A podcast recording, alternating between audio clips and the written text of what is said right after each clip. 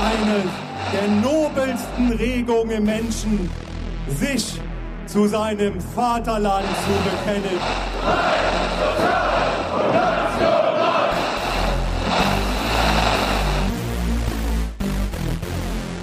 Herzlich willkommen zu unserer ersten Folge unseres neuen Podcasts Rechtsgerichtet.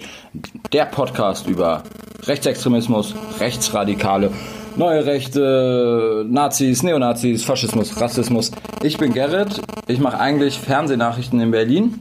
Also vielleicht auch noch ganz kurz zu mir. Ich bin Sven und ich arbeite beim Radio in Bayern, Nachrichtenredakteur, theoretisch, praktisch und tatsächlich sind wir damals so ein bisschen auf die Idee gekommen, was zu machen, weil wir beide in Jena studiert haben und uns in Jena auch kennengelernt haben und Jena ja nun mal bekanntlich die Herkunftsstadt des NSU ist. Und genau, Gerrit weiß da auch noch ein bisschen mehr zu, zu erzählen.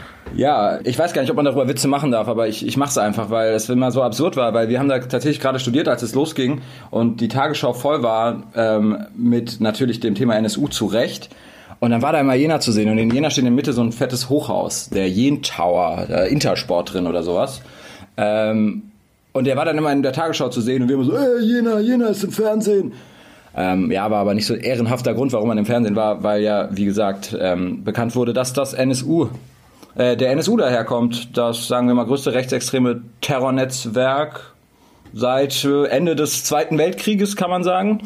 Ja, genau. Und ja, und wir befassen uns beide, glaube ich, schon längere Zeit mit dem Thema Rechtsextremismus und dachten wir, bringen das mal unter die Leute, weil ich habe auf bei einer, sagen wir, sehr oberflächlichen Recherche keinen anderen Podcast gefunden, der das jetzt so äh, über einen längeren Zeitraum auch macht. Wir werden euch äh, im Zwei-Wochen-Takt mit unseren Ergüssen beglücken. Das heißt, wenn alles gut läuft, dann werdet ihr in spätestens zwei Wochen wieder was von uns hören. Genau, und äh, aber nicht abschalten jetzt. Wieso sollten die Leute abschalten? Wenn ich sage, in zwei Wochen hört ihr wieder was von uns. Ach so, das ist ein Radio. Ah, ja, ja, okay, egal. Ja, wir haben uns zu unserer ersten Folge kein geringeres Thema äh, vorgenommen, mal darüber zu reden, ob es denn einen Rechtsruck in der deutschen Gesellschaft gibt, über die alle reden, weißt du, Chemnitz, äh, Dresden, Pegida, AfD, bla blub. Gibt es einen Rechtsruck in Deutschland? Sven, gibt es einen Rechtsruck in Deutschland? Um das Fazit gleich mal vorwegzunehmen, ja und nein. Es gibt natürlich einen Rechtsruck, das sieht man allein in den Parlamenten. Ich meine, mittlerweile ist, wenn ich mich nicht irre, in jedem Landesparlament und auch im Bundestag die AfD vertreten und damit eben eine, ja, ganz offen rechts, mindestens rechtspopulistische Partei. Aber auf der anderen Seite kann man auch sagen, nein, eigentlich gibt es keinen Rechtsruck, denn gesellschaftlich ist Deutschland nicht viel rechter geworden, als es vorher auch schon war. Ähm, das Einzige, was sich eben verändert hat, sind die sogenannten Diskurse. Also die, die Sprache ist tatsächlich etwas weiter nach rechts gerückt. Man kann offener Sachen sagen, als es früher der Fall war. Deswegen ist es sowohl ein Ja als auch ein Nein, um jetzt mal erstmal die Kurzfassung zu geben. Ich sehe das ähnlich und ich glaube, ich weiß auch, auf was äh, für auf was du ansprichst, wenn du sagst, dass die Bevölkerung nicht rechter geworden ist. Es gibt ja da immer diese netten Mitte, sogenannten Mitte-Studien. Es gibt eine von Leip äh, aus Leipzig von der Universität, es gibt eine von der Friedrich-Ebert-Stiftung, glaube ich. Die, die waren irgendwann mal zusammen, die haben sich jetzt getrennt, keine Ahnung. Ja, und äh, um jetzt vielleicht unser, das, unseren ganzen Podcast direkt am Anfang, bevor er überhaupt richtig losgegangen ist, erstmal überflüssig zu machen, würde auch ich sagen, es gibt, sagen wir, es gibt nicht mehr Nazis, als es früher gab. Das sagen diese Zahlen eindeutig. Es gibt nicht mehr Menschen mit dem entsprechenden ähm, rechtsradikalen, geschlossenen, geschlossenen rechtsradikalen Weltbild. Da gibt es jetzt keine signifikanten Steigerungen in den letzten Jahren oder gar Jahrzehnten. Aber Sven, irgendwie hat sich ja was geändert. Also ich habe es ja schon gesagt, Dresden, äh, nicht Dresden, äh, doch Dresden, Chemnitz, äh, Pegida, die Flüchtlingsdebatte, es, man hatte das Gefühl, es, es hört gar nicht mehr auf und die, ganz Deutschland ist voll mit äh, Neonazis. Aber ähm, wie passt das zusammen? Also wenn man mal grundlegend von der Studie der, also von der Mittelstudie der Uni Leipzig ausgeht, dann passt es eigentlich überhaupt nicht zusammen. Denn wenn man sich die Zahlen anguckt, die erste Studie wurde damals 2002 veröffentlicht, da gab es noch 9,7 Prozent mit einem geschlossen rechtsextremen Weltbild. Die letzte Studie von 2016 sagt, dass es nur noch 5,4 Prozent mit einem geschlossen rechten Weltbild gibt. Also eigentlich würde es bedeuten, dass es eher keinen Rechtsruck gibt.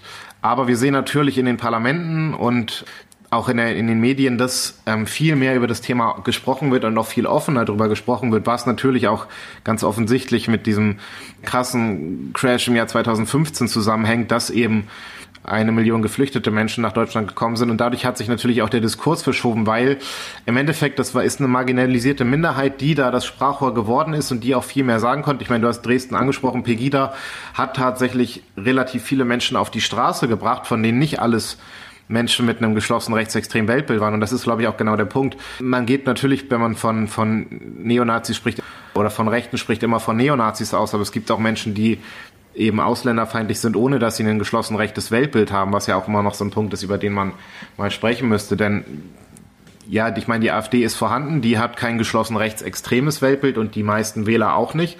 Das ähm, darf man halt nicht vergessen. Aber was man auch nicht vergessen darf, ist, dass diese Studien eben auch nochmal Einzelbeispiele abbilden, wie zum Beispiel Ausländerfeindlichkeit.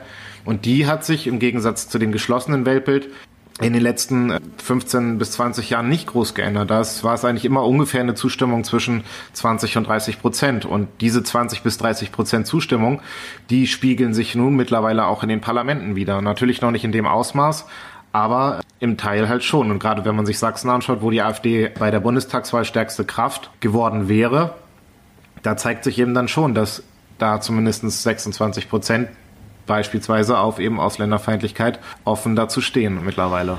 Also ja, ich sehe das ähnlich. Es sind, es gibt quasi keinen einzelnen Nazi mehr. Also vielleicht gibt es einen mehr oder einen weniger, aber es sind in der Masse nicht mehr Neonazis geworden in Deutschland äh, seit der Flüchtlingskrise in Anführungszeichen oder seit der AfD. Nur es hat sich, wie gesagt, was verändert. Okay, das haben wir festgestellt, es sind nicht mehr geworden an sich. Aber was, äh, dann muss man sich die Frage stellen, warum hat sich das trotzdem geändert und was hat sich geändert? Wenn wir schon bei Studien sind, ich habe dann auch noch mal weiter in die in die Wissenschaft geguckt. Das habe ich von einem gemeinsamen Freund, der hat mich darauf gebracht, als wir mal bei einem Bier über genau das Thema gesprochen haben. Ich nenne ihn jetzt einfach mal Julian D. Der hat mich auf die Forschung des Peace Research Institute in Frankfurt gebracht. Die befassen sich äh, mit ähm, Radikalisierung von Gesellschaften und also auch von Individuen, aber auch von Gesellschaften. Die, die teilen es halt auf. Das heißt, auf der einen Seite, wie radikalisiert sich ein Individuum, wie radikalisiert sich eine ganze Gesellschaft. Und die sagen auch, wir sehen, auf der Individualebene ist es gar nicht äh, schlimmer geworden in Deutschland, aber auf der gesellschaftlichen Ebene hat sich was verändert. Und an dem Punkt sind wir angekommen. Und da gibt es zum Beispiel Gewalttaten. Also es ist ja offensichtlich, seit Jahren steigen die Zahlen wieder, die Angriffe auf Asylunterkünfte und auf Ausländer, vor allem natürlich dann auch nach der Flüchtlingskrise, aber auch noch äh, vor der Flüchtlingskrise. Und ähm, ein anderer Punkt natürlich, ist diese Polarisierung in, innerhalb der Gesellschaft. Das sagt diese Studie auch, dass das ein Indiz dafür ist, dass sich innerhalb der Gesellschaft was verändert. Und äh, das sieht man ja auch auf jeden Fall momentan. Es, es, es gibt irgendwie nur noch links und rechts und äh, alle hassen sich gegenseitig und äh, das ist, glaube ich, auch kein gesunder äh, kein gesunder Mechanismus, der sich in den sich die Gesellschaft entwickelt. Ja, ich meine, wenn du es jetzt schon ansprichst mit den, ähm, dass es wieder mehr Gewalttaten gibt, das liegt zum einen natürlich daran, dass quasi mehr Menschen auch da sind, an denen man sich auslassen kann. Ich meine, es gab es ja schon mal in, in der Vergangenheit, in den 90er Jahren. ist Es ja auch dazu gekommen, dass ähm, recht viele Leute geflüchtet sind, auch nach Deutschland gekommen sind und danach gab es ja auch vermehrt rechtsextreme Ausschreitungen, sowohl im Osten als auch im Westen. Und der große Unterschied von damals zu heute ist, dass damals viele Menschen ums Leben gekommen sind. Also dass bei Angriffen auf Unterkünfte also Menschen gestorben sind. Das ist bisher zum Glück noch nicht der Fall gewesen. Und die Art und Weise der Auseinandersetzung hat sich auch geändert. Früher waren es wirklich große Pulge, die sich da, also wenn man nur an die Bilder von Rostock-Lichtenhagen denkt, die da im, im Gedächtnis noch sind, das war halt wirklich eine große Gruppe, die da halt vor dieser Unterkunft zusammengezogen ist und randaliert hat über mehrere Tage. Das hat ja ähm, nichts mehr mit dem zu tun, was man aus Chemnitz jetzt in Erinnerung hat. Ja, was, was schließt du jetzt daraus? Ähm, also was man daraus schließen kann, ist tatsächlich, dass dieser, dieser ganze Diskurs, also man redet wieder über Flüchtlinge. Flüchtlinge sind quasi ähm, das Thema, über das man spricht oder gesprochen hat. Und die Ablehnung, die zum einen auch medial wirksam geworden ist, also es gesagt, mit Pegida ist es ja ein großes Thema geworden und dadurch haben eben dann auch die Menschen, die tatsächlich auch Gewalt anwenden wollen oder die halt zu dieser kleineren marginalisierten Gruppe dann mit diesem tatsächlich rechtsextremen Weltbild gehören, die haben sich dann eben auch bestätigt gefühlt und sagt das sagen und in dem Sinne zu sagen, ja, das machen, sagen wir ja schon seit Jahren und jetzt haben wir quasi auch einen größeren Teil der Bevölkerung hinter uns. Das heißt, wir können jetzt auch wieder offener agieren und können jetzt auch wieder Unterkünfte angreifen, weil eben ein größerer Teil der Bevölkerung hinter uns steht und wir uns nicht mehr so verstecken müssen, wie wir es noch vor 10, 15 Jahren tun mussten. Ja, das ist auf, es hört sich total schlüssig an und ist super nachvollziehbar, was du sagst. Ich finde, es zeigt aber auf der anderen Seite auch ein Dilemma, in das wir uns irgendwie rein manövriert haben, dass in dem quasi der Diskurs sich auch in den Medien auch in der Politik, also bei den, sagen wir mal, etablierenden Volksparteien sich der Diskurs verändert hat, vielleicht weiter nach rechts gerückt ist, haben wir den Diskurs auch dort verortet und wir kommen von dem Diskurs jetzt auch so schnell nicht wieder weg,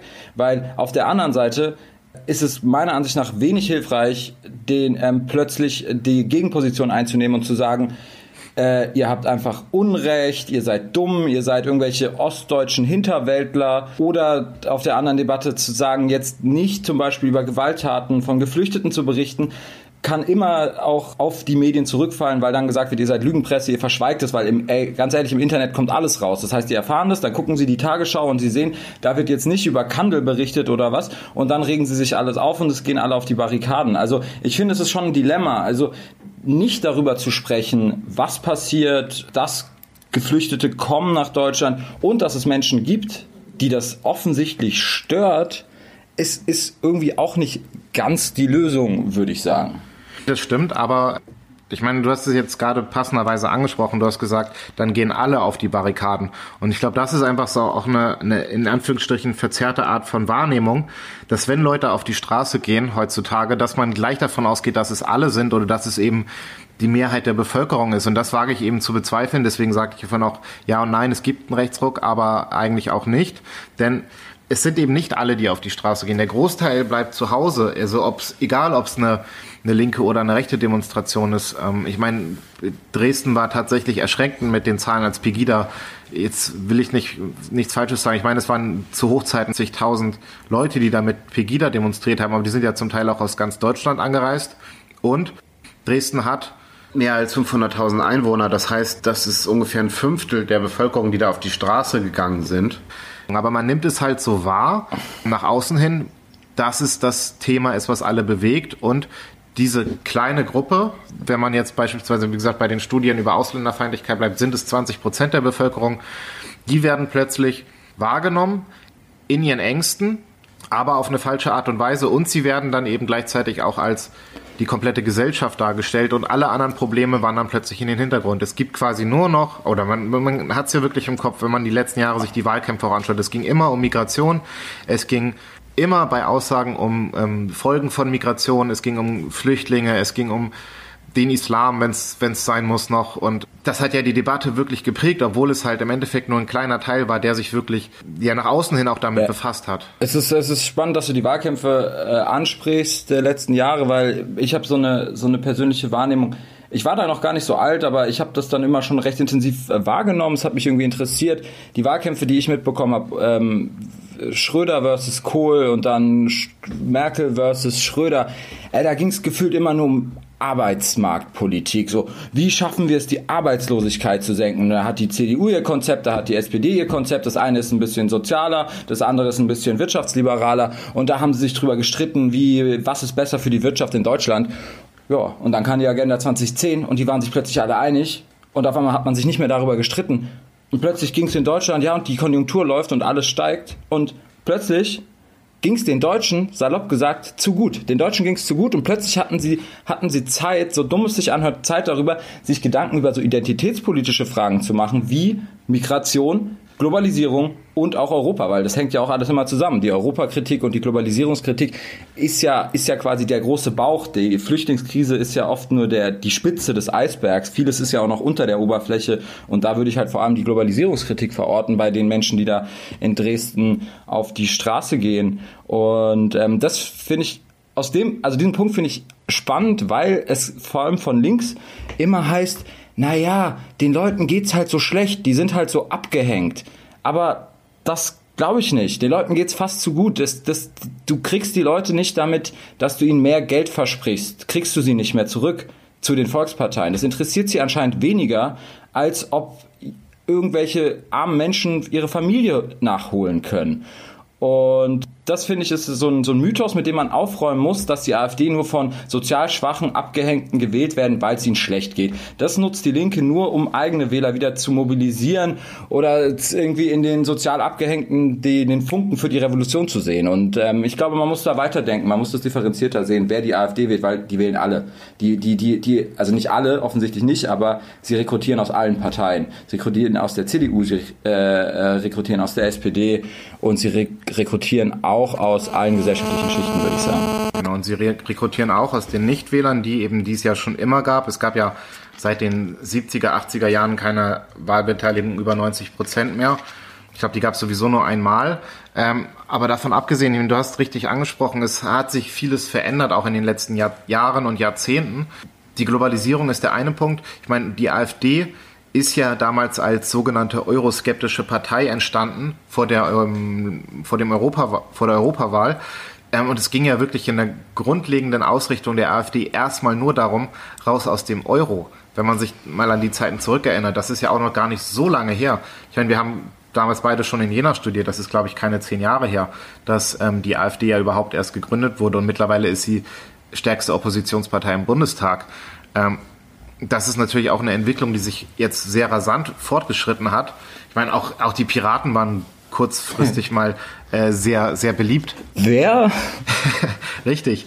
Ähm, aber das ist, glaube ich, ein Unterschied, weil die Piraten haben es halt nicht geschafft, ihre Agenda zu erweitern. Und das hat die AfD eben geschafft. Die haben es geschafft, von dieser euroskeptischen Partei auch natürlich durch innerparteiliche Querelen, wo viele wahrscheinlich auch gehofft hatten, ja, jetzt geht's denen doch wieder NPD oder ähnlichen und die zerfleischen sich da in der Partei.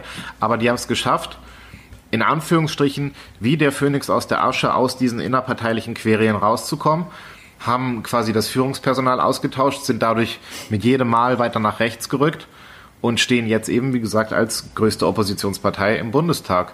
Und das zum einen eben aus dieser Globalisierungskritik oder EU-Kritik, aber eben auch, weil ich das Gefühl, also nicht das Gefühl habe, sondern weil ich glaube, dass ja tatsächlich, wie du sagst, sich viele Menschen abgehängt fühlen aber vor allem deshalb, weil sie mit dieser Entwicklung, äh, wir leben ja in einer Welt, die sich immer schneller entwickelt, in dem sich immer mehr verschiebt. Ich meine, du lebst in Berlin, ich lebe in, in Schweinfurt. Es sind hier Welten, die es vor 20 Jahren so noch nicht gegeben hat. Also auch mit Internet, das alles wird immer schneller und immer Neuland. Neuland, genau. Aber ich meine, wenn man nur zurückdenkt, als wir geboren wurden, gab es noch zwei Systeme, die aufeinander geprallt sind. Da hat mein Router auch noch gepiepst, wenn ich ins Internet wollte. Ja, damals gab es noch keinen Router als. Ja, das Modem, sorry. Genau, aber in den 90ern, gesagt, es gab Anfang der 90er Jahre noch zwei große Blöcke, die sich gegenüberstanden, die USA und die Sowjetunion. Man hatte quasi im Westen ein klares Feindbild, ein klares Angstbild, weil man tatsächlich äh, gerade in Westdeutschland die Angst haben musste, dass der Russe doch nochmal rüberkommt. Das ist dann in den 90ern zerstört worden und man hatte quasi diese Problematik nicht mehr. Man hatte nicht mehr den Feind. Es hat sich dann zwar der, der radikale Islam zu einer Art von Feind entwickelt, der aber nicht mehr mit der, mit der ähm, Sowjetunion vergleichbar war, weil im Gegensatz zu dieser ganzen ähm, irrationalen Angst von der Islamisierung Deutschlands oder von der Islamisierung des Abendlandes, es wird keine Armee kommen, keine islamische Armee kommen, die äh, Europa überrennen wird.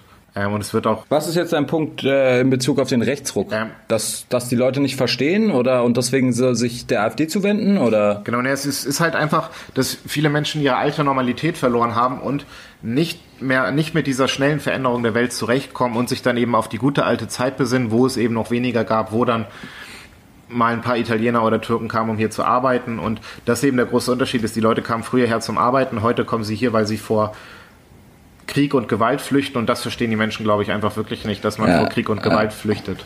Muss, flüchten muss. Also du hast, finde ich, einen sehr spannenden Punkt da angesprochen, den wir auch jetzt unbedingt nochmal analysieren müssen. In der Frage, ob es einen Rechtsruck gibt oder nicht, ist natürlich jetzt nochmal den Fokus auf die AfD zu legen und ihre Funktion in diesem vermeintlichen Rechtsruck. Und ich glaube, sie, an ihr lässt sich schon dieser, dieser wahrgenommene Rechtsruck ähm, äh, illustrieren, weil es gibt diesen netten Begriff der AfD als Scharnierpartei.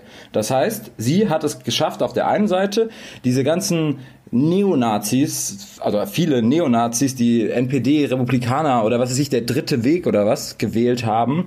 Und die, diese neuen Rechten, die Identitären, die meiner Ansicht nach aber auch auf jeden Fall Rechtsextreme sind, Identitären, auf der einen Seite zu bündeln. Das wären dann vielleicht diese 5% die, oder 6%, wie viele es da sind in diesen Mitte-Studien immer. Aber als Partei des Scharnier zu einer konservativen, globalisierungskritischen äh, Wählerschaft zu finden, die wahrscheinlich eher sonst die CDU wählen würden. Und das sind genau die, diese Scharnierfunktionen. Und plötzlich bündelt sie das und dann kriegt die AfD plötzlich Stimmen, die halt im zweistelligen Bereich sind und plötzlich ist sie die größte Oppositionspartei im Bundestag, sitzt in den Länderparlamenten und ist kurz davor, dieses Land relevant mitzugestalten. Und dann schaffen es plötzlich gefühlt diese 5%, die das geschlossene rechtsextreme Weltbild haben, mit dieser Partei der AfD, die die Scharnierfunktion zu den konservativen, globalisierungskritischen, ängstlichen Wählern äh, diese Mehrheiten kriegt, das ganze Land zu verändern. Und dann haben wir auf jeden Fall einen Rechtsruck in Deutschland und eine Radikalisierung der Gesellschaft. Dann können die Dinge blockieren, dann können die, oh Gott, man will sich das gar nicht vorstellen. Und das ist das Spannende und deswegen muss man halt aber auch vehement differenzieren, um dieses Problem auch zu lösen und anzugehen, muss man differenzieren, wer ist die AfD, wer wählt die AfD. Und es gibt sowohl astreine Neonazis in der AfD und in den Wählern, aber nicht jeder AfD-Wähler und auch nicht jedes AfD-Mitglied ist ein Neonazi. Und und auch nicht jeder Mensch, der vielleicht eine etwas strengere Flüchtlingspolitik möchte, ist ein Neonazi. Das will ich auch unbedingt festhalten, auch wenn es nicht meine Meinung ist. Genau, und deswegen ist aber auf der anderen Seite die AfD eine Gefahr, weil sie diese berühmte Scharnierfunktion wahrnimmt und so die rechtsradikalen Meinungen weiter in die Mitte der Gesellschaft reindrängen. So. Ja, also ich meine, du hast mit der Scharnierfunktion natürlich nicht Unrecht. Ich meine, die AfD ist ja auch quasi nur das Ergebnis einer Entwicklung, die schon länger zurückliegt. Wie gesagt, ich habe es angesprochen mit der mit der ähm, sich ver verändernden Gesellschaft und ich meine, die größte Veränderung, die es wahrscheinlich in Deutschland gegeben hat, war mit die WM 2006.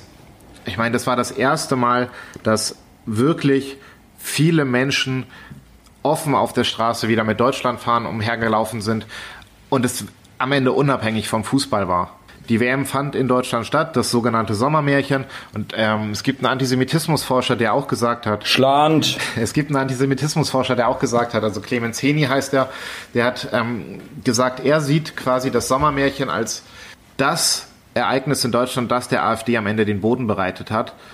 Es gibt da verschiedenste Studien zu, aber die meisten sind äh, auch relativ vorbelastet, wie sie an die Sache rangegangen sind. Aber ganz grund. Sven, Sven, das ist Sven, das ist ein, das ist ein heikles Thema. Das wollen, das wollen die Leute nicht hören. Das ist dir klar. Du musst jetzt wirklich einen Punkt machen, so. Der muss überzeugend sein, weil ey, den Leuten ihren Fußball zu nehmen, ich glaube, dann hört uns niemand mehr. Aber mach mal deinen Punkt, ich bin gespannt. Ich, also, ich, ich will ja den Leuten nicht den Fußball nehmen. Ich habe ja nichts. Also mir ist es egal, ob jemand zum Fußball geht, weil es der, weil der Fußball interessant ist, aber genau das ist eben der Punkt. 2006 stand nicht der Fußball im Vordergrund. Ich meine, Deutschland hat nicht die beste WM gespielt, besser als die letzte, aber ähm, klasse, ja. klasse war sie nicht.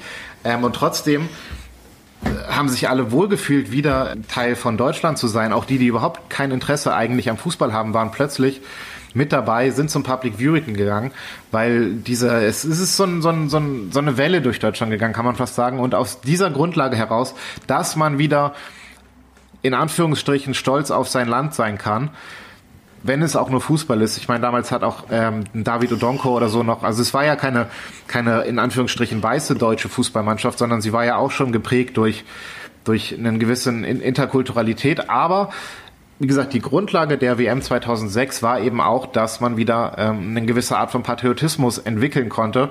Und auf der Grundlage hat sich dann eben vieles weiterentwickelt. Nicht bei allen, aber natürlich bei einem gewissen Teil der Gesellschaft. Okay. Und das sehen wir heute eben.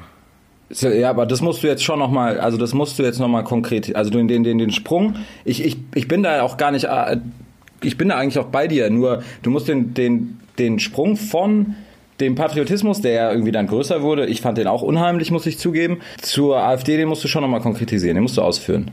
Ja, es geht ja nicht direkt, also es ist ja kein, keine direkte Kausalität zwischen WM und AfD, sondern einfach die ähm, Möglichkeit also wenn man, wenn man, okay, ich fange ich fang weiter vorne an, wenn man sich das überlegt, es gab ja immer schon rechte Parteien in Deutschland.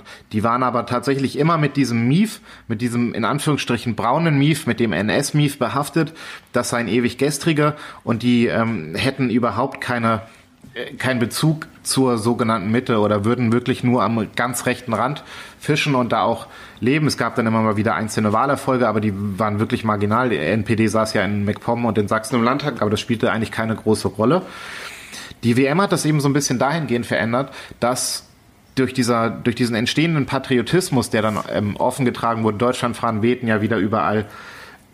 Die Deutschlandfahne ist, hat wieder an, an Bedeutung zurückgewonnen. Man hat wieder man hat sich nicht mehr als Einzelner gefühlt in diesem Land, sondern man hat sich auch wieder als als ein großes Ganzes gefühlt. Und ich glaube, das ist der Punkt, dass man sich wieder als etwas Großes Ganzes gefühlt hat, obwohl man eben nicht die besten Leistungen gezeigt hat. Man war in Anführungsstrichen wieder wer, auch wenn es eben nur über den Fußball kam. Daraus haben sich dann eben gesagt nicht direkt die AfD entwickelt, aber man konnte eben wieder offener dazu stehen zu seiner Meinung. Und das ist, glaube ich, der ja. Punkt, der so. Also Kausalitäten zu schaffen ist, glaube ich, wirklich schwierig. Ähm, das ist natürlich dünnes Eis. Aber ich kann es nachvollziehen. Also wenn man das, wenn man sieht, wie selbstsicher und selbstbewusst ein Alexander Gauland, ein Alice Weidel auftreten oder halt auch äh, AfD-Sympathisanten, die haben keine Angst mehr. Sie haben auch keine Angst mehr, in eine rechte Ecke gestellt zu werden. Das war früher noch irgendwie sowas, das wollte man nicht, damit wollte man nichts zu tun haben und jetzt ist es ihm plötzlich egal. Also es ist auch keine, es ist auch keine Beleidigung. Es ist nichts Schlimmes für sie, äh, in die rechte Ecke gestellt zu werden. Was, glaube ich, dann doch früher noch ein Unterschied war. Man ist fast stolz darauf. Also das hat sich vielleicht tatsächlich geändert. Was aber eben auch daran liegt, dass tatsächlich ja auch durch die Art und Weise der, des Regierens von, von Merkel oder von, von der Großen Koalition, das es ja quasi die letzten Jahre immer gab. Die CDU ist ja auch immer weiter in ein linksliberales Milieu gerutscht. Die ist ja wirklich weg von ihrem konservativen Schmuddelimage der 80er, 90er Jahre hin zu einer relativ fortschrittlichen Partei durch Merkel. Und ähm, dadurch ist natürlich am rechten Rand auch was frei geworden, was nicht mehr besetzt war, weil sich dann auch viele Menschen eben nicht mehr von dieser, in Anführungsstrichen, CDU vertreten gesehen haben, die sich eben plötzlich dafür ausspricht, die Grenzen zu öffnen und Menschen, denen allein aufgrund des Grundgesetzes Schutzstatus zusteht, hier reinzulassen. Und das ist, glaube ich, ein Punkt, den viele Menschen eben auch nicht verstehen. Ja, also, ja, ja, ich meine, ich meine, das ist ja jetzt kein No Offense, aber das ist ja jetzt kein Rocket Science, äh, diese Erkenntnis, die du da gerade gemacht hast. Darüber reden ja immer alle. Ich glaube, äh, die Erkenntnis ist schon da, dass das so ist. Nur ist der Umgang, äh, trotzdem wissen die Leute, die Parteien nicht, ähm, und auch die Medien nicht, die dann irgendwas fordern, was der richtige, die richtige Reaktion darauf jetzt ist. Ist die richtige Reaktion darauf jetzt zu sagen, wir, wir rutschen da wieder rein. Wir, wir, wir, wir stellen die ganze Partei wieder konservativer auf und füllen diese Lücke. Ist die richtige Reaktion vielleicht die Gegenposition und zu sagen, nein, wir bleiben dabei, wir haben unsere weltoffenen und liberalen Ideale. Und ähm, ich finde, da geht auch immer so viel durcheinander und die, die, die Leute können auch oft nicht differenzieren zwischen ihren eigenen emotionalen politischen Positionen und Ideologien und, und vielleicht auch mal der richtigen Strategie dagegen zu arbeiten. Weil man muss dann halt auch manchmal akzeptieren, dass Leute eine andere Meinung haben als man selber, ähm, um diesem Problem halt Herr zu werden. Und darf sich nicht immer nur darauf ausruhen, dass man sich im Zweifelsfall als der bessere Mensch fühlt, weil man irgendwie die bessere politische Meinung hat. Äh, und dadurch kommt ja auch diese Polarisierung immer, äh, immer weiter in Fahrt. Ähm, Genau, also es ist natürlich rechts von der CDU was offen und da ist die AfD reingerutscht. Ähm, nur wie geht man jetzt damit um? Ja, vielleicht noch mal kurz einen Schritt zurück. Es geht ja nicht nur darum, dass, ähm, also ich glaube, man, man, man geht auch einen Schritt zu kurz, wenn man die AfD quasi nur auf diese Flüchtlingsgeschichte runterbricht. Es geht ja auch um die ganze Art und Weise, wie mit, mit Politik heutzutage umgegangen wird. Es gibt ja auch keine Diskurse mehr. Man hört ja auch immer wieder, ich dass Menschen die AfD wählen, weil sie sich davon angesprochen fühlen, dass die endlich mal wieder was sagen. Ich meine, es ist ja auch nicht, nicht falsch, denn es gab ja wirklich lange keine Diskussion mehr. Die CDU hat selbst jetzt im Endeffekt auch ganz offen zugegeben, dass es die lange nicht gab und man versucht es jetzt wieder.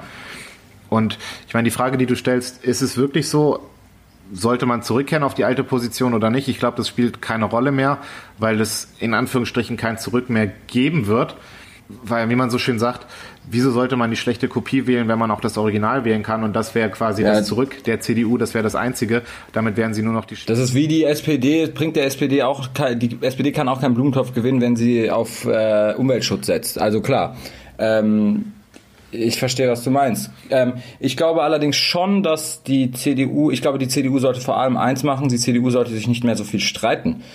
Ähm, und das heißt, äh, ich glaube schon eine gewisse, also durchzugreifen mit, sagen wir mal, konservativerer Gesetzgebung, was jetzt auch ähm, die Migrationsfrage angeht, ist schon hilfreich. Und da müssen sie sich einig sein und sie muss, sie muss dem Wähler, dem besorgten konservativen Wähler, der eigentlich kein Rechtsradikaler ist, aber dazu tendiert, die AfD zu wählen, weil er das Gefühl hat, die CDU kriegt dieses Migrationsproblem nicht unter Kontrolle, ob das stimmt oder nicht. Er hat nur das Gefühl, weil die CDU sich immer darüber streitet, weil es immer die Leute gibt, die sich innerparteilich versuchen, über dieses nach rechts rücken zu profilieren. Ein Horst Seehofer aus der CSU jetzt oder Jens Spahn ähm, oder vielleicht auch Friedrich Merz was ja äh, ihm nicht so viel geholfen hat.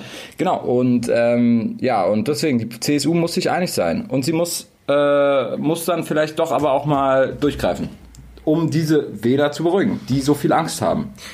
Ja, also ich stimme dir dazu, aber ich will noch auf ein kurzes Zitat vom, vom Anfang dieses Jahrhunderts zurückgehen. Ich meine, damals hat die Forschungsgruppe Wahlen analysiert, dass das sogenannte konservative Milieu, von dem du sprichst, das verschwindet mit der Zeit. Und ich meine, wenn wir uns unsere Generation anschauen, ich würde nicht behaupten, dass es da noch allzu viele äh, im klassischen Sinne konservative gibt, wie es sie noch früher gab. Also ich meine, man muss sich ja nur die Wahlergebnisse der jüngeren Menschen anschauen. Da spielt die CDU sowieso keine Rolle mehr und da wird es auch nichts mehr bringen, wenn sie, wenn sie sich nach links oder nach rechts verschiebt. Das ist einfach ein europäisches Phänomen, das ist ja ein weltweites Problem, dass die Volksparteien verschwinden. Ich meine, und Deutschland ist das letzte Land, das noch Volksparteien im eigentlichen Sinne hat. Die gibt es ja quasi wirklich nur noch in Deutschland in dem Maße. Überall anders sind sie mittlerweile längst verschwunden und werden halt von rasch wechselnden Parteibündnissen oder ähnlichen ersetzt. Ja, ja, ja, okay, du hast schon recht, ähm, aber es gibt nun mal, äh, die alten Leute gibt es ja noch, also die sind ja noch nicht alle tot. Noch nicht. Ähm, auch wenn es vielleicht, ja, noch nicht, aber auch wenn es vielleicht irgendwann so sein wird, dein Wort in Gottes Ohren, sind die ja noch nicht tot und ich bin mir schon, ich glaube schon, dass es diese, diese, diese besorgten, globalisierungskritischen, konservativen Wähler gibt und die CDU kann die nicht mehr abholen und deswegen und die AfD fischt nach denen und das funktioniert in Teilen und das ist die Gefahr und du hast es ja angesprochen mit dem Angst vor dem Wandel. Das sind diese Menschen. Ich meine, dieser Begriff konservativ, man das ist immer so ein Kampfbegriff, man stellt sich das dann irgendwie immer irgendwie so ein so ein, so ein Mensch in, in so einem bayerischen Tracht und einer, einer Hundekrawatte vor, wenn man an konservativ denkt. Aber das ist ja, das macht ja was in den, das ist ja, das ist ja auch ein Mindset. Das ist ein Mindset, das sagt so, man will diesen Wandel nicht oder man hat vielleicht auch Angst vor diesem Wandel. Und, und das kann man ja nicht ignorieren, dass es diese Menschen gibt. Auch wenn man das persönlich total dumm findet. Und das ist der nächste Punkt, den ich auch sehr, sehr spannend finde. Du hast auch schon gesagt, wir hier irgendwie sitzen in den Großstädten, sind alle aufgewachsen, äh, Akademiker sprechen irgendwie drei Sprachen und gehen in irgendwelchen Hipster-Kneipen auf Englisch Bier trinken in Berlin. Zu viel Englisch für ihren Spahn. Aber ähm, wir, sind die, wir sind das, was, was Alexander Gauland Globalisten nennt. Für ihn ist es natürlich so ein, so ein verschwörungstheoretischer, elitenfeindlicher Kampfbegriff, der absolut in seinem, wie er es sagt, zu verurteilen ist. Aber er hat nicht Unrecht, dass wir natürlich auch absolut in unserer, in unserer, unserer globalisierten Blase leben und wir natürlich wissen, wie man mit Globalisierung umgeht und sie für uns nutzen können. Und das wissen viele Leute nicht. Und diese Leute haben Angst vor dieser Globalisierung. Und wir müssen auch aus dieser Blase, wir müssen nicht aus dieser Blase raus, aber wir müssen wenigstens mal aus dieser Blase rausgucken und vielleicht ein bisschen Empathie zeigen für die Menschen, die nicht so leben wie wir. Ja, das ist auf jeden Fall richtig. Ich meine, wir sind quasi eine, auch eine Art von, von Minderheit in diesem Land, weil wir halt wirklich mit riesengroßen Privilegien aufgewachsen sind. Wir konnten ohne Probleme studieren, was natürlich auch nicht viele können. Also wir können jetzt nicht wirklich sagen, dass wir Teil der in Anführungsstrichen normalen Mehrheitsgesellschaft sind, weil wir wesentlich privilegierter waren als andere Menschen. Dennoch kann man natürlich also hast du recht mit dem, was du sagst, dass man eben diese Menschen auch wahrnehmen muss. Solange halt diese Ängste, die sie haben, noch rational ähm, oder also mit dem, solange man rational mit diesen Ängsten umgehen kann, im Endeffekt gibt es halt auch diese irrationalen Ängste, diese, wie diese Islamisierung des Abendlandes oder dass Deutschland abgeschafft wird, Thilo Sarrazin als Beispiel. Das sind halt Punkte, die, da ist es wirklich dann schwierig auch zu argumentieren, weil die sich halt von sich aus in so eine Art von Verschwörungstheorie reingeben und das ja auch glauben. Ja. In dem Moment, wo die Menschen anfangen zu glauben, das, was sie sagen, da ist es halt zu spät. Und das ist halt der gefährliche Punkt, der sich jetzt auch in den nächsten Jahren, glaube ich, zeigen wird, wie es weitergeht. Je mehr Menschen wirklich anfangen, diese, diese Flauseln zu glauben, dass es eine Islamisierung des Abendlandes gibt oder ähnliches. Und dann wird es halt wirklich gefährlich und da muss man halt auch wirklich aufpassen, dass dann eben auch man sich nicht in so eine Abhängigkeit von, von, von diesen rechten Stimmungen gibt und dann plötzlich wirklich immer mehr danach redet. Ich meine, Horst Seehofer und äh, Markus Söder sind die besten Beispiele dafür, wie sie einfach versucht haben, der AfD die Wähler wegzureden, halt sich selbst immer weiter nach rechts begeben haben. Sie haben, sind grandios dran gescheitert an Eben. dem Thema, aber. Es funktioniert halt nicht. Es funktioniert nicht. Es funktioniert nicht zu sagen, als CDU oder CSU, wir machen jetzt mal, wir, wir poltern jetzt mal da rum und sagen, wir schließen die Grenzen. Insbesondere, wenn man sie da nicht schließt.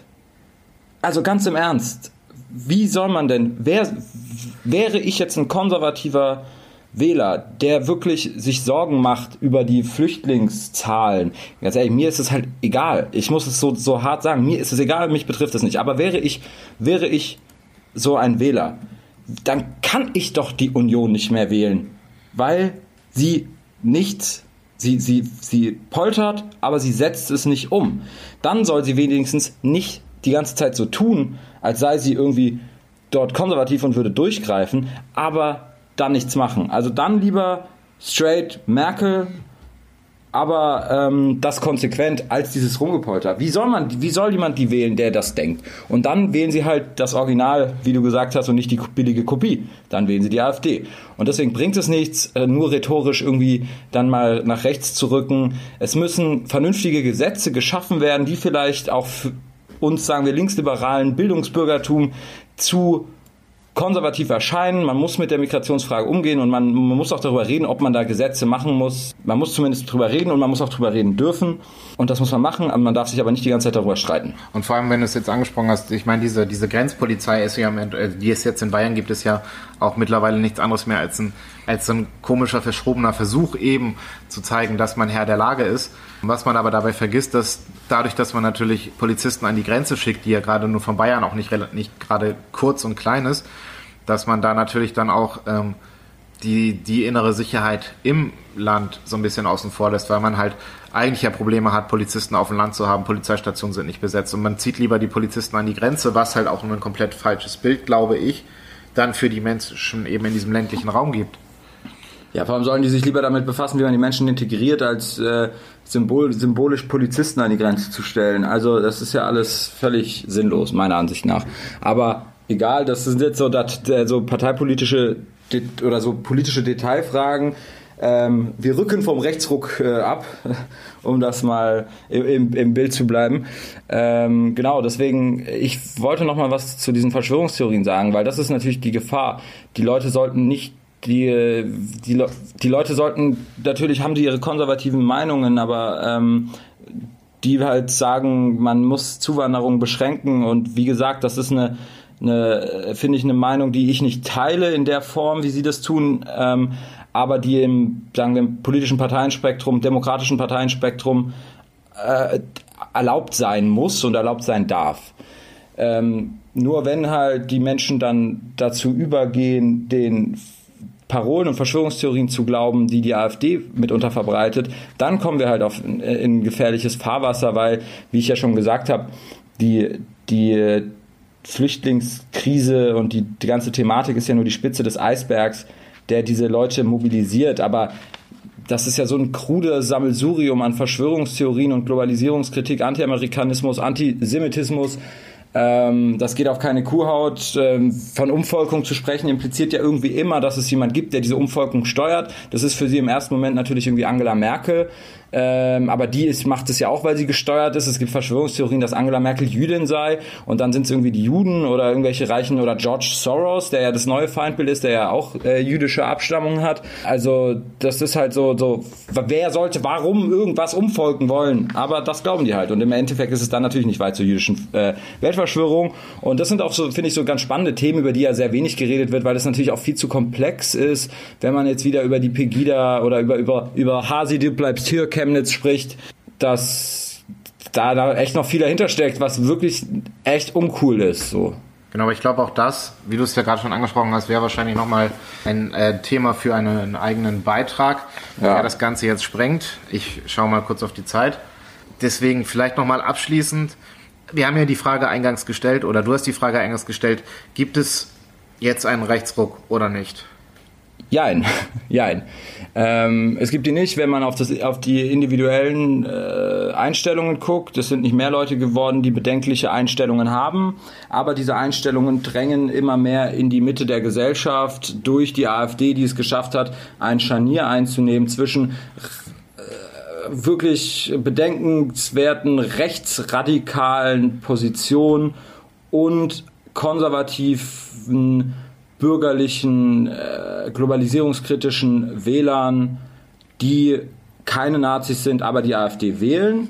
Und so schafft es die AfD vielleicht irgendwann an einer Regierung beteiligt zu sein. Und dann kann diese Partei, in der Neonazis drin sitzen, Politik machen, deutsche Politik gestalten. Und das ist ein, eine Gefahr, die darf man nicht unterschätzen. Und ich glaube, niemand, der so leben möchte wie wir beide und wie viele Menschen in Deutschland, ähm, kann das wollen, dass das passiert, weil dann wird sich hier einiges ändern. Und ich habe da persönlich überhaupt keinen Bock drauf.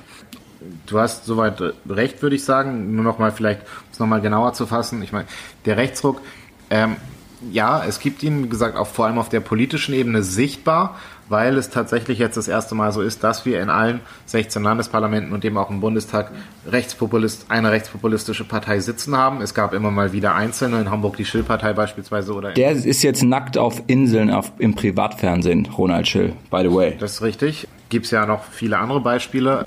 Gut, mir fällt jetzt gerade keins anderes ein. Wie andere Beispiele für nackte Menschen auf Inseln? Ja. Für nackte Rechtspopulisten auf Inseln? Na, wie hieß er? Holger Apfel hatte ja kurzzeitig eine Kneipe auf Malle. Ah ja, hier, äh, der NPD. Richtig, für die, genau. für die Leute, die es nicht wissen. NPD-Vorsitzender, was war der ja? Ja, ich glaube Vorsitzender in Sachsen oder Fraktionsvorsitzender in Sachsen, irgendwie sowas. Ich meine, es gibt ja auch noch den Udo Vogt, der sitzt ja auch noch für die NPD im Bundes, äh, im, im Europaparlament. Aber die sind so marginal, die spielen überhaupt keine Rolle mehr. Ähm, ja, was war dein Punkt? Sorry, ich habe dich unterbrochen. mein Punkt war, dass ähm, es tatsächlich einen sichtbaren Rechtsruck, dahin, Rechtsruck dahingehend gibt, dass es eben tatsächlich jetzt so ist, dass überall die AfD vertreten ist. Das ist der sichtbare Punkt, aber auf der anderen Seite ist es halt so, dass die AfD nur das, die sichtbar gewordene Spitze jetzt geworden ist. Es gab immer Rechte, es gab immer ausländerfeindliche Menschen. Die Anzahl derer hat sich nur, er hat sich nicht erhöht, sondern sie ist jetzt mit der Zeit einfach sichtbarer geworden, auch weil sich eben viele Realitäten, Grenzen verschoben haben. Ähm, und dadurch halt eben vieles sichtbarer geworden ist, was früher ja zu Hause das für sich gesagt hat oder äh, mit Freunden drüber gesprochen hat, aber nie öffentlich nach außen. Und das ist, glaube ich, jetzt einfach der Unterschied. Man traut sich wieder was zu sagen. Und das ist, glaube ich, der Punkt, weshalb das mehr als Rechtsruck wahrgenommen wird. Am Ende aber keiner ist, weil es diese Einstellung eigentlich immer schon gab. Okay, aber sagst du dann im Endeffekt alles halb so wild? Nein, das sage ich überhaupt nicht. Ich sage nur, dass es diesen Rechtsruck schon immer gab oder was heißt, nee, es, es gab diese rechten Einstellungen in der Bundesrepublik schon immer. Sie sind auch nicht gravierend mehr geworden. Es wird nur wieder, es wird nur öffentlicher darüber gesprochen. Wie damit umgegangen wird, das wäre jetzt die große Frage, ähm, weil ich glaube, das ist in den letzten Jahren komplett falsch gemacht worden. Man ist komplett falsch damit umgegangen. Und das wäre, glaube ich, ein Punkt, an dem man in Zukunft arbeiten müsste, wie man mit dieser Thematik eben dann auch wirklich umgeht. Weil ich meine, du hast es ja vorhin angesprochen, wer AfD wieder als dumm bezeichnet, es gibt ja immer wieder diese Bilder, dass man das so runterbricht, okay, wer AfD wählt, ist dumm, wer AfD wählt, hat kein Gehirn. Das sind einfach Punkte, die falsch sind, weil man auch mit dieser falschen Art der Herangehensweise so, dass wir sind die Schlauen und wer AfD wählt, ist halt dumm, weil er das nicht versteht, was der Hintergrund ist, weil die sind ja selbst nicht gut für einen. Das sind halt so Punkte, die ja gerade aus dem eher, eher linken Spektrum kommen, halt Menschen als dumm zu bezeichnen, die nicht der gleichen Meinung sind. Und das ist, glaube ich, eine Problematik, die dadurch auch entstanden ist. Da, bin ich voll deiner Meinung. Und ich finde, es wäre nicht vollständig, wenn man nicht doch, auch wenn man das Problem natürlich nicht in so einem billigen Podcast lösen kann, nicht doch mal nochmal sagt, ob man eine Idee für eine Lösung hat.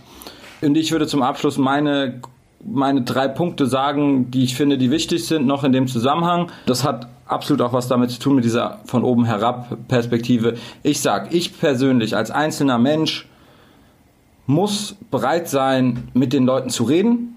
Ich muss, also ich muss unterscheiden, ich, ich muss, ich werde nicht mit irgendeinem verkackten Neonazi reden, so, der irgendjemand, der meint, der muss Ausländer klatschen gehen, mit dem rede ich nicht, mit dem, dem, dem will ich dann vielleicht eher klatschen. Also bitte. Aber wenn jemand, wenn jemand halt eine konservativere Meinung hat als ich, insbesondere auch bezogen auf die Asyl Thematik, dann muss ich trotzdem mit dem reden und mit ihm darüber reden, wo, warum denkt er so, warum denke ich so und dieser Diskurs, den müssen wir zulassen und ich finde, es, man muss auch zulassen, dass es diese Meinung gibt, dass Leute da vielleicht die Grenzen schließen wollen, was weiß ich. Und der zweite Punkt ist natürlich das Interessante, was die, was die Medien halt im Dilemma sind. Berichten sie über vergewaltigende Flüchtlinge, dann sagen die Linken, es ist Wasser auf die Mühlen der Rechten berichten sie nicht über vergewaltigende Flüchtlinge, sagen die Rechten, guck mal, ihr seid Lügenpresse, ihr verschweigt es hier, System, Systemmedien, auch Mühlen auf die, auf die, äh, auch Wasser auf die Mühlen von den Rechtsextremen. Aber da will ich vielleicht mal kurz ein, einschreiten, weil ich glaube, da ist es vollkommen egal, was man schreibt und was man sagt. Die Leute, die etwas in einem Text lesen wollen, die lesen das, egal ob es stimmt oder nicht. Ja. Weil, ähm, es ist vollkommen egal, ob es jetzt wirklich eine Vergewaltigung gab oder nicht, ob es eine Vergewaltigung war, vielleicht war es auch ein Deutscher. Erstmal wird angenommen, es ist ein Ausländer bei bestimmten Teilen der Bevölkerung. Und das ist, glaube ich, so ein Punkt, wie gesagt, es gibt einfach diese, diese Verschiebung im Kopf. Man sagt etwas auch, wenn es gar nicht mehr stimmt. Das ist heutzutage mittlerweile Realität geworden, dass man alles so zurechtrückt, wie man es haben will, weil halt wirklich überall Vertrauen verloren gegangen ja. ist in die Medien ist Vertrauen verloren gegangen. Und das ist, glaube ich, auch ein Punkt, der da eine große Rolle spielt mittlerweile. Auf jeden Fall. Und ich wollte nur, um das zu Ende zu führen, mein dritter Punkt ist natürlich noch der an die Politik. Ich glaube, die Politik muss sich wieder mit anderen Themen befassen als mit der Migrationsdebatte. Ich sage auch, ähm, auch wenn ich AKK für die bessere Fach Sachpolitikerin und vernünftigere Politikerin halte, sage ich fast, dass Jens, äh, nicht Jens Spahn, Friedrich Merz der bessere Kandidat für den inneren Frieden und die Demokratie in Deutschland gewesen wäre, weil er so polarisiert, dass sich vielleicht die SPD wieder mehr von der CDU entfernt hätte und die endlich mal wieder über sozial- und gesellschaftspolitische Fragen diskutiert hätten, weil Friedrich Merz ja auch sehr wirtschaftsliberal ist.